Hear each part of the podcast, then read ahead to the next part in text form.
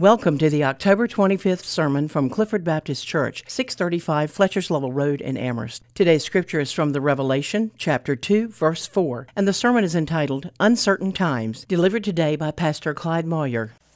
Uncertain times. To say we're living in trying times is an understatement. In fact, uh, where Pastor Mike is right now just underscores that things are happening in our area. Many of the things that are happening in our country have happened before, but rarely have this many negative things happened at the same time. Our churches are under serious attack on many fronts. Evil is not only obvious now, it is rarely rebuked, and in many cases it's celebrated. There is an increase in the occult activity in our area. Christians and Christianity are being tested and pressured from all sides. In recent days, we've seen both internet and social media giants, such as Facebook, Twitter, Google, ban or shut down Christian statements and messages, or conservative statements and messages.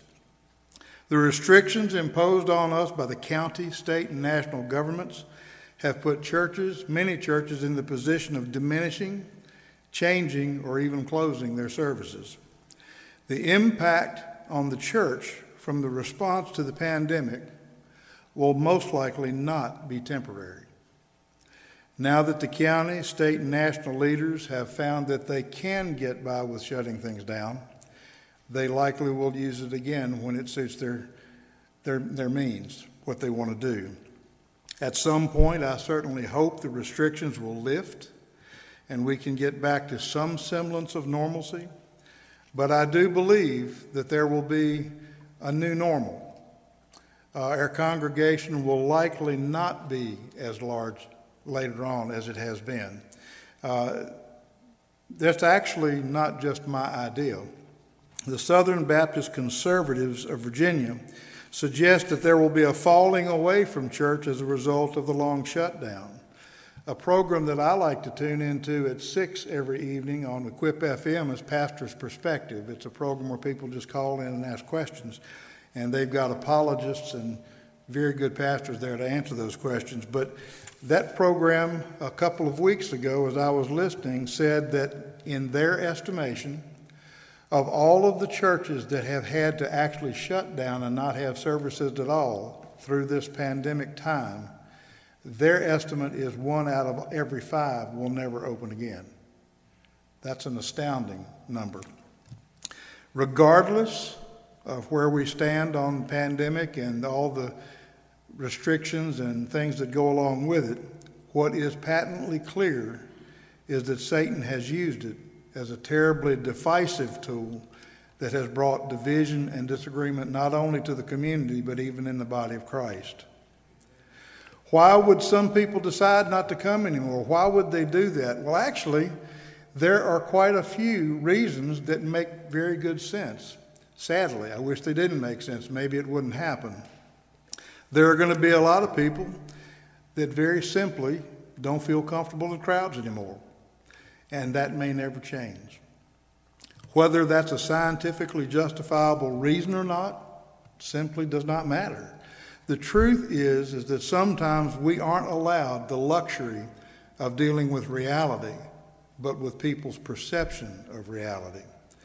Our calling as a church is to minister to everyone, wherever they are, whatever they think, whether we agree with it or not. We're called to reach to everyone. They have a right to their opinion, and fear of exposure to something deadly is a strong motive not to come, especially if it's an elderly person or someone with pre existing conditions of different types of health challenges. Every church has people that have been long-time attenders, but life got busy, schedules got complicated, and they slowly began to attend a little less each year. The lack of being able to attend church as before will bring a temptation to do other things instead of coming.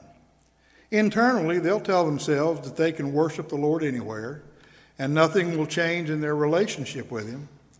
But this is a very dangerous deception of oneself. We may remember that Felix told the Apostle Paul, I'll send for you at a more convenient time, which never came. And the word says not to forsake the assembling of yourselves together for a reason. Churches sometimes fail to get people connected to ministry and other members. Now, this is a my bad on the church. And Clifford has been guilty of this as well at times, unintentionally, but still guilty.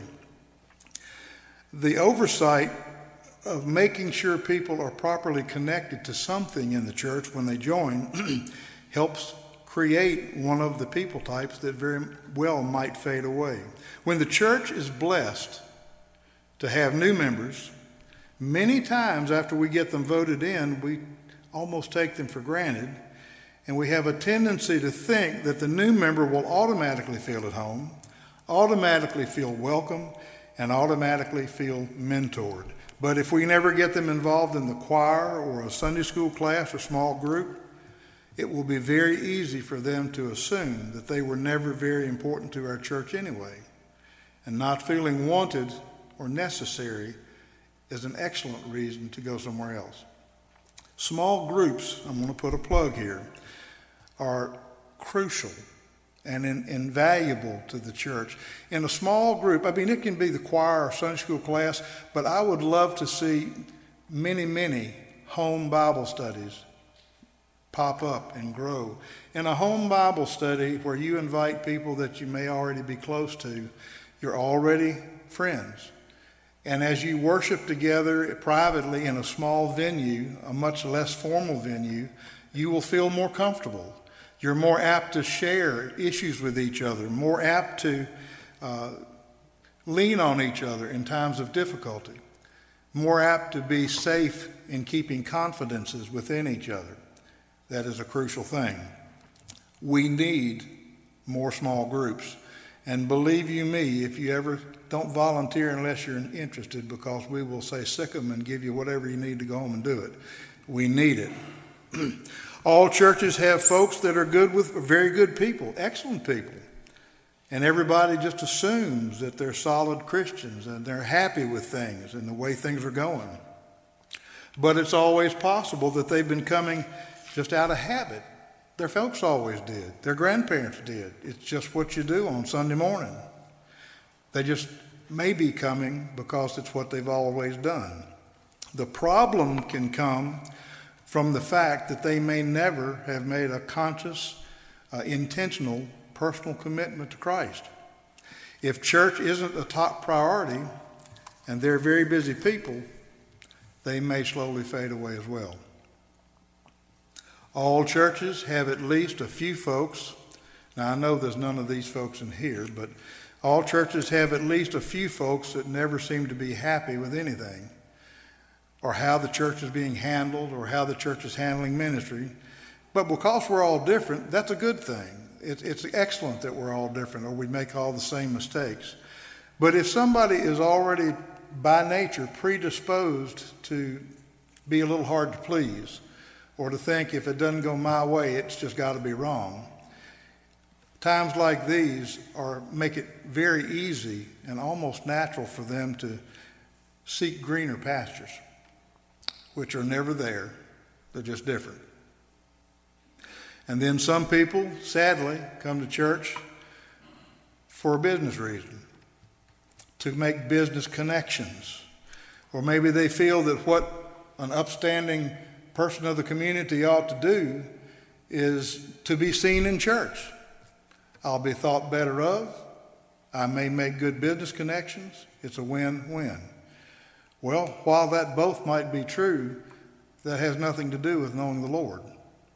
And therefore, they do not have a heart connection with God, which makes it also very easy to drift away in a time like this. And then finally, there's a convenience factor. People that are good people and maybe genuine Christians, and they want to stay connected to the Lord and to the church. But because they now have live streaming and other pre recorded options offered, they don't have to come to get it. They can watch us in a fishing boat. Uh, several weeks ago, Susan and I sat on the second floor porch of Outer Banks Motor Lodge and watched Mike preach against a backdrop of sand, which is hilarious if you know Mike because he hates sand. That's exactly why we sat there. These folks don't want to disconnect, but online services will allow them the opportunity of just staying more relaxed and being more comfortable. You don't have to get up, and ladies, and put on your makeup and fix your hair, neither of which I worry about. I told the first service, uh, I heard J. Vernon McGee speak of a gentleman that came forward one time, and it's a very strict church, and he said, Brother, Brother uh, Vernon, how much makeup is it all right for a woman to put on her face? And I would never have had the courage to say this, but J. Vernon McGee said, Brother, it depends on her face. all of these people, these people types, are potentially members that might drift away slowly and just you just begin to notice there's more empty seats in the room than there used to be. The point being, the recent situation that we we've been in and are in make it much, much easier to make that kind of a decision. Well, how do we survive in uncertain times? First, in order for the church to survive, we better figure out who the church is. The buildings and property that we own are not the church. Neither are the programs we offer or the money we have saved and invest. Clifford Baptist Church is each and every person that worships here, member or not.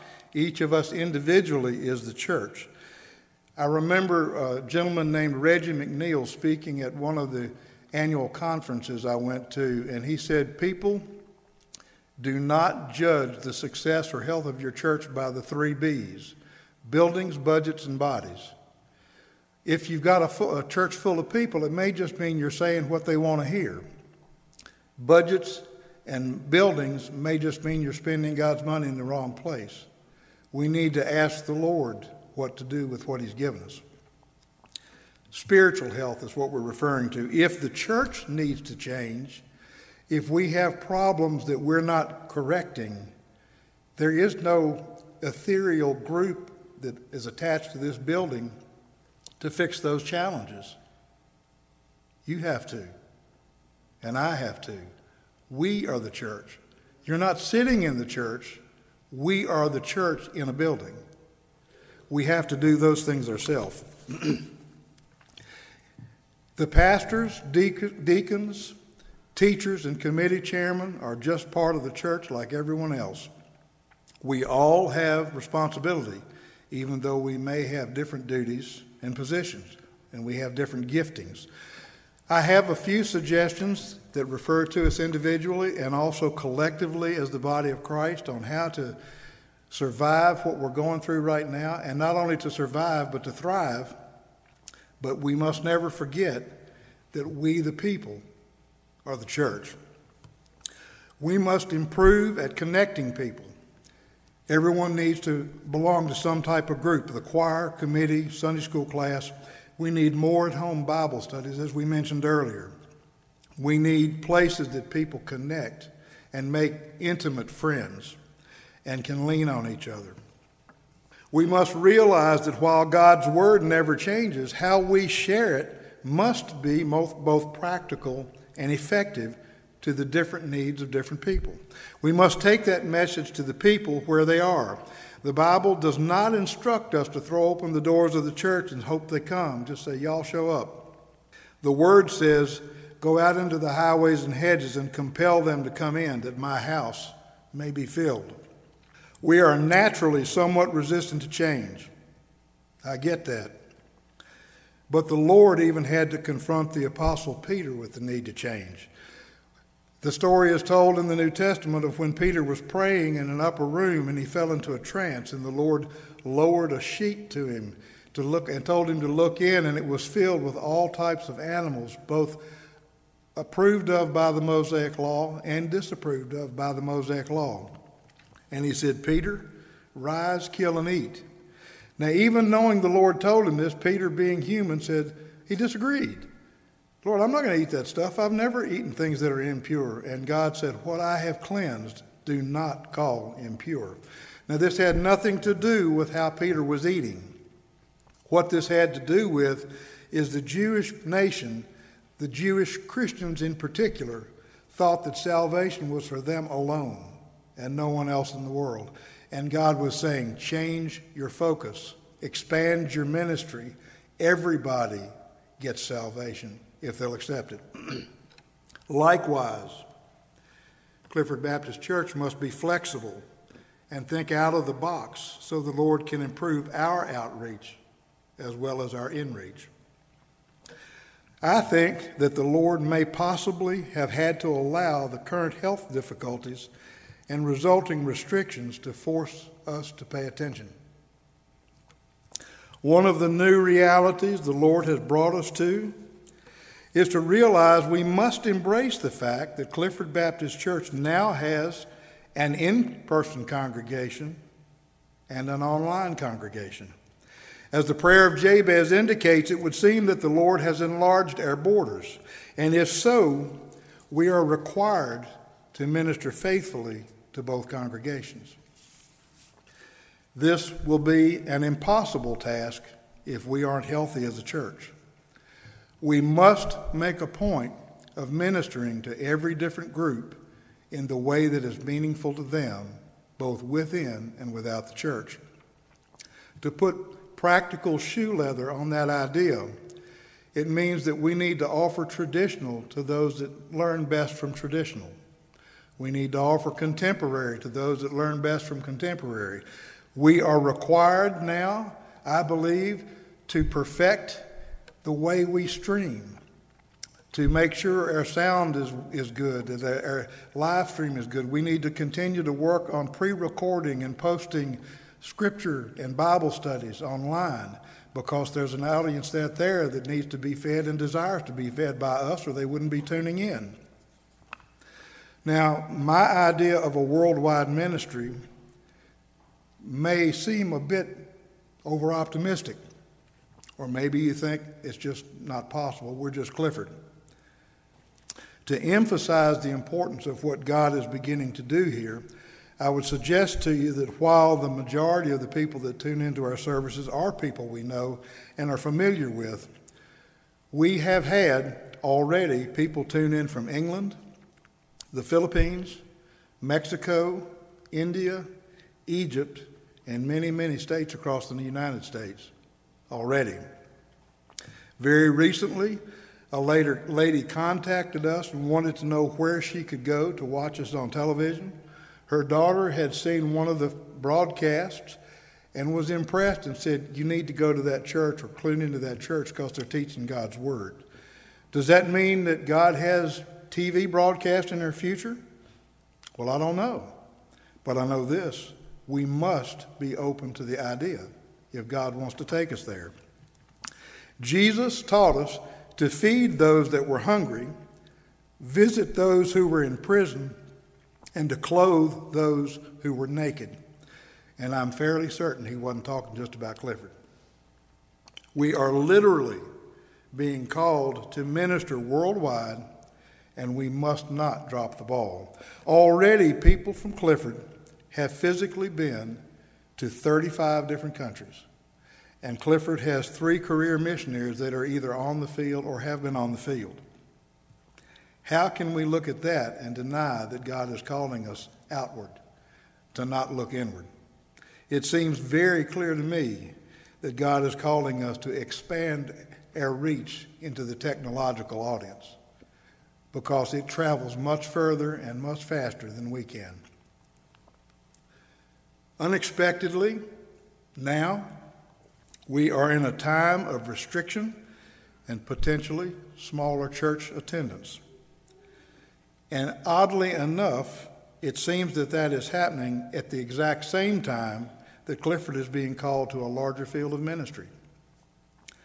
What is God doing? Why would God allow our church to be pressured by greater government restrictions and health challenges while simultaneously calling us to a greater ministry? That seems contradictory. And I would suggest that it is absolutely not. I would suggest that Christians in general and churches in general have drifted from the faithfulness to the task that we are called to. And we have welcomed and invited far too much of the world into our lives and into our church. We could very well be near or drawing near to the time of the Antichrist's appearance. Because of that, I believe the time has come when, as Scripture says, judgment of God must begin at the house of God. I think God is shaking us and refining us in order to cleanse us from false doctrine, to cleanse us from the faithless, to cleanse us from the undecided, and to cleanse us from the uncommitted. God needs His church to be His church, His way, in His time. We are in a war. We have always been in a war, and we are required to stand for Him at any cost to ourselves. An undecided and wishy washy church will be of no use to the Lord. Its own doubt and uncertainty will betray its powerlessness. The lost need to see the reality of God's power in action if they are to be convinced there's something here worth checking into. And Satan is certainly not deterred by an uncommitted and powerless church. Understanding the fact that a chain is only as strong as its weakest link I would suggest that God is not only shaking the church. In my mind, what I think I see spiritually is that God is shaking the nation in order to shake the church, in order to shake us individually within that church. His children individually are called to by Him, called by God to repentance and recommitment. In order for Clifford to survive and take advantage of new opportunities, the ones that God seems to be offering us, we must first examine ourselves and be willing to be refined. Our primary problem is not the pandemic. It's not the political climate in the country. It's not persecution of Christianity. Tell me a time in history when Christianity was not persecuted. It has always been persecuted. The church has always grown the most dramatically in the midst of the deepest persecution. So we're looking at it as something terrible when God may be looking at it as pouring Miracle-Gro on his church to get something done for change. Persecution of a church, as well as an individual, will reveal both the genuine and the false in that person or in that church. Fair weather friends don't stay around long. We should not be praying for normal times and an easier path. we should be praying that the Lord helps us see that we are not what we should be. Jesus changed the entire world with 12 men. But those 12 men were willing to die for him. Are you? Am I? Take your Bibles for our focal verse today and turn to Revelation chapter 2, verse 4. One small verse. Revelation chapter 2, verse 4. Nevertheless, I have somewhat against thee, because thou hast left thy first love. Sometimes something has to be broken down before it can be built back up properly. No person has ever taken medicine willingly until they were convinced they were sick.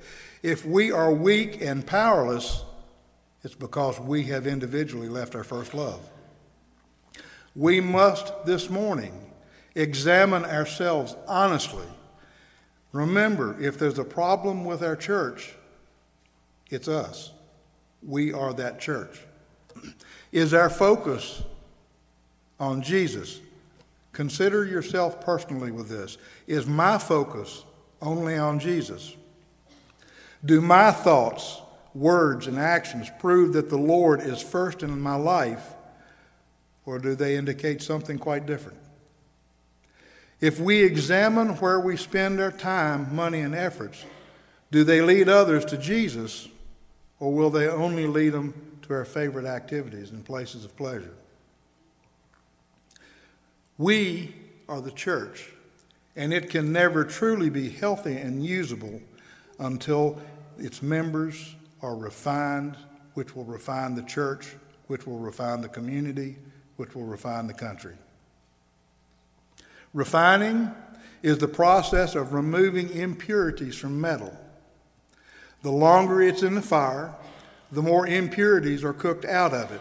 The difference between regular silver and sterling silver is simply that sterling has been in the fire longer and more impurities have been cooked out.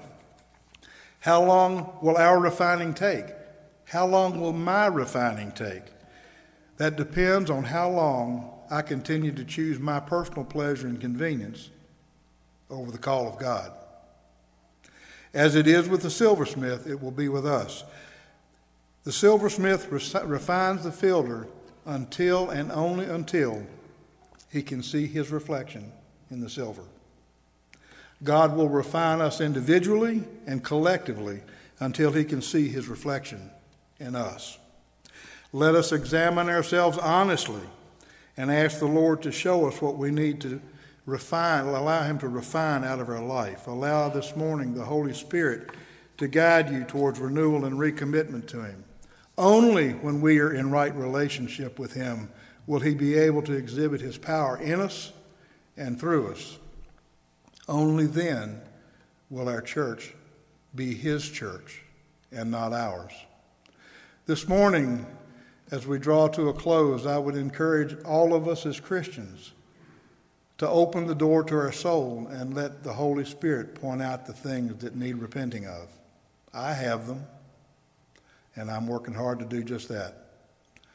Perhaps there are people here this morning that have other issues. We don't want to ignore you. We'll pray for you. We will ask the Lord's power to fall on you and to deliver you from whatever you're dealing with. And most importantly of all, perhaps someone here this morning does not know Jesus, has either not known about him or has known about him for so long that you've just taken him for granted and never made it personal. Jesus cannot be your Savior unless he is also your Lord. And there are many people in church that have been in church a long time who want to try for half of that, and it does not work. 100% commitment. He, he died 100% for you. He requires 100% commitment to Him. I'm going to close with prayer, and Brother Tom will lead us in song. This is a time that the altar is open, whether you're in the room here or listening by live streaming, it doesn't matter. Come to the altar at the front or the altar in front of you. Your heart can be an altar that Jesus will meet you at if you will allow it. Let's go to the Lord in prayer. Father God, thank you for each person that is here. I ask that you would remove any semblance of myself from the sermon that I believe you gave me. Move in the Holy Spirit, move in power, and have your will done in every life. In Christ's name I pray. Amen. Clifford Baptist Church invites you to join us for worship every Sunday morning at 11 a.m. For more information about our church, please call our church office at 434 946 0555.